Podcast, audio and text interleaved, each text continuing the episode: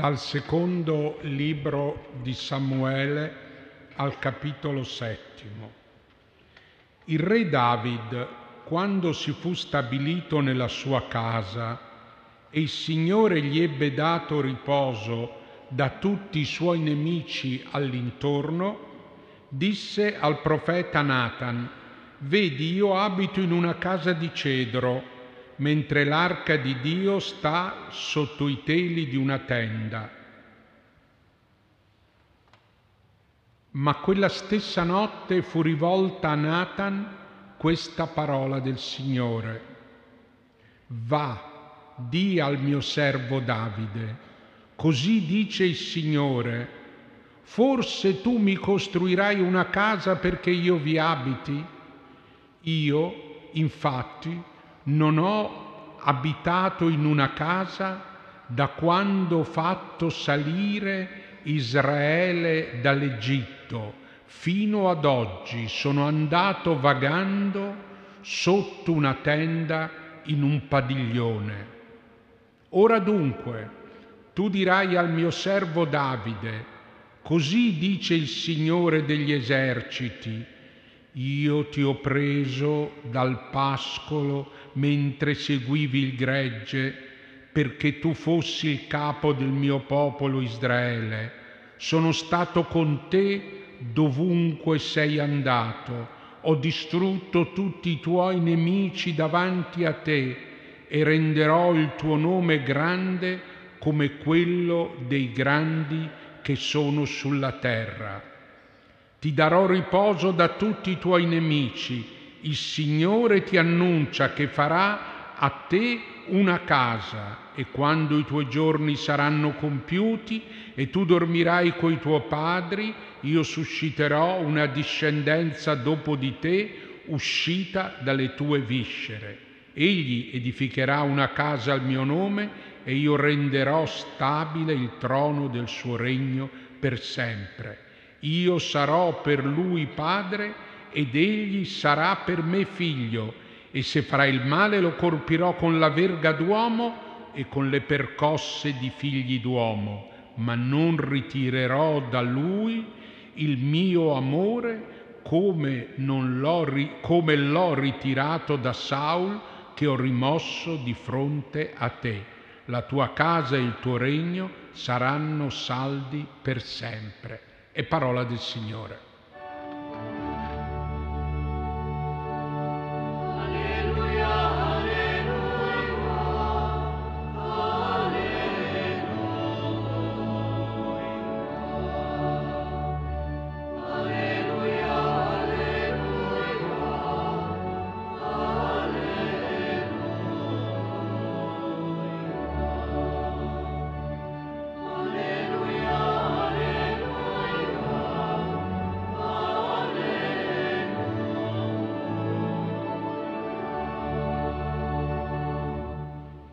Cari fratelli e care sorelle, la nostra preghiera questa sera si impreziosisce della presenza di alcuni amici, come di alcuni vescovi che sono al sinodo, vescovi argentini, l'arcivescovo di Tegucigalpa dell'Honduras, un vescovo che viene da Cuba, il caro Cardinal Barreto, che ci porta qui la presenza del Perù, molto amato, il primate del Brasile, l'arcivescovo di San Salvador de Bahia, e poi altri amici dalla Svizzera e i salesiani e le salesiane missionarie che sono a Roma.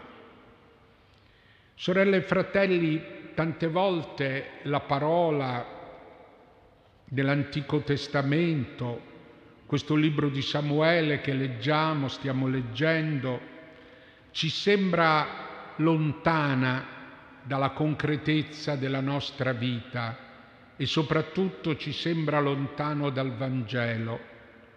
Ma c'è Vangelo in tutta la parola di Dio e una pagina della parola di Dio spiega l'altra pagina e ci porta ad approfondire ciò che il Signore vuole dire al suo popolo.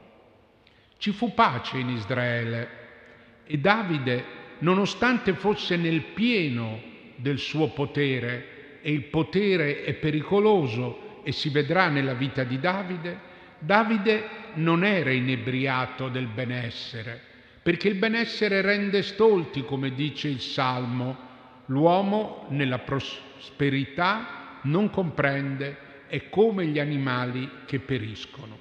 Soprattutto non comprendiamo coloro che soffrono. Davide invece fa un paragone tra la sua bella casa di cedro e l'arca del Signore che sta sotto i teli o che sta sotto una tenda. Lui vorrebbe costruirgli una casa. In un altro momento della storia di Israele, il profeta Geo dice, perché la mia casa è in rovina e ognuno di voi si premura per la propria casa? Sì, si occupa per la propria casa e non si occupa della presenza di Dio. L'arca è il luogo della presenza di Dio, ma la presenza di Dio è anche nei poveri, come insegna il Vangelo di Matteo al capo 25. La presenza di Dio è nell'assemblea gioiosa della Chiesa, la presenza di Dio è tra i sofferenti, tra i colpiti della guerra. Chi sta nel benessere rischia l'indifferenza.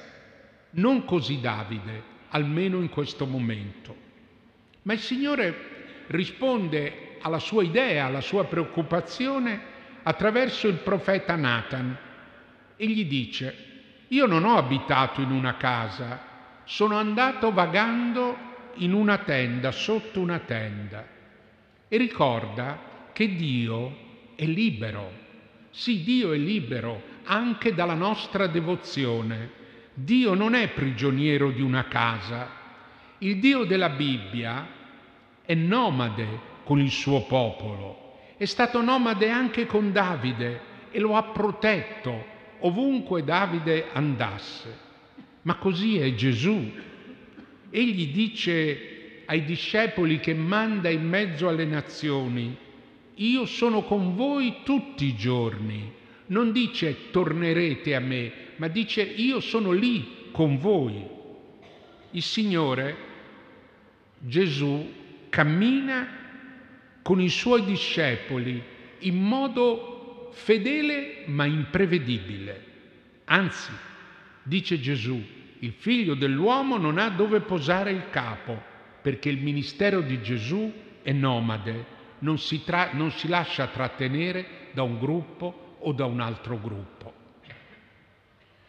Davide voleva fare una casa al Signore, ma Nathan, a nome di Dio, dice a Davide, una casa farà a te il Signore. Non è una casa di cedro, ma è una discendenza uscita dalle sue viscere, figli e figli dei figli. Io gli sarò padre ed egli mi sarà figlio. Sì, questo è quello che annuncia il profeta, non una casa di cedro, ma una casa di figli, di uomini, di donne, una discendenza nella storia di generazione in generazione. Il Signore cioè resterà con Davide e la sua discendenza per sempre. Nathan dice a Davide qualcosa che fa di questa pagina del secondo libro di Samuele, lo dice un grande lettore delle scritture, commentatore, uno dei testi più importanti dell'Antico Testamento, proprio rispetto al Vangelo. Dice Nathan, se la discendenza farà il male, io lo castigherò con i colpi che danno i figli dell'uomo, ma non ritirerò da lui il mio favore come invece l'ho ritirato a Saul. Cioè, lo castigherà come un padre, con i colpi che i padri di ieri davano ai figli. Lo castigherà come un padre, ma non ritirerà mai il suo favore cioè la disobbedienza del popolo, che è tanto dolorosa per il Signore, non annullerà la promessa. Dio ama senza condizioni, nonostante il nostro peccato. Dice Nathan, punirà chi farà il male, ma non ritirerà il favore al suo popolo. Cari fratelli e sorelle, questa è anche l'esperienza concreta della comunità cristiana che vive di Vangelo e di parola di Dio, di generazione in generazione ed è anche la nostra esperienza. Essere accompagnati, amati, salvati, nonostante la nostra piccolezza e il nostro peccato. Scrive l'Apostolo Paolo, l'uomo non è giustificato dalle opere della legge, ma soltanto per la fede in Gesù Cristo. Ora comprendiamo meglio questa parola. Il Signore non ci lascerà mai, nonostante quello che siamo. Questa fedeltà buona, nonostante noi, e bisogna dirlo nonostante, perché dicendo nonostante vediamo quanto è grande questa fedeltà, questa fedeltà buona ci fa sperare, fa crescere in noi la voglia di operare il bene, di soccorrere i poveri, di cercare quella pace che sembra tanto lontana. In questi giorni, duri per tanti popoli, in Ucraina, Terra Santa, Sudan, sappiamo che il Signore è vicino anche a loro, seppure sembrano abbandonati da tutti. Il Signore è con chi è bombardato, rapito, profugo, impianto per la perdita dei propri cari. Il Signore non è chiuso in un tempio lontano, ma è vicino, in mezzo ai dolori delle donne e degli uomini, dei bambini e degli anziani. Il Signore è vicino anche a chi prega con fede per la pace come noi e a chi agisce per la pace. Il Signore dia a tutti il gran dono della pace e il Salmo ha messo nella nostra bocca le parole della preghiera per la pace. Ha detto, Dio che fai giustizia, o Signore, Dio che fai giustizia, mostrati, alzati, giudice della terra, rendi la ricompensa ai superbi. E quale giustizia più grande è la pace e quale maggiore superbia è la guerra. Amen.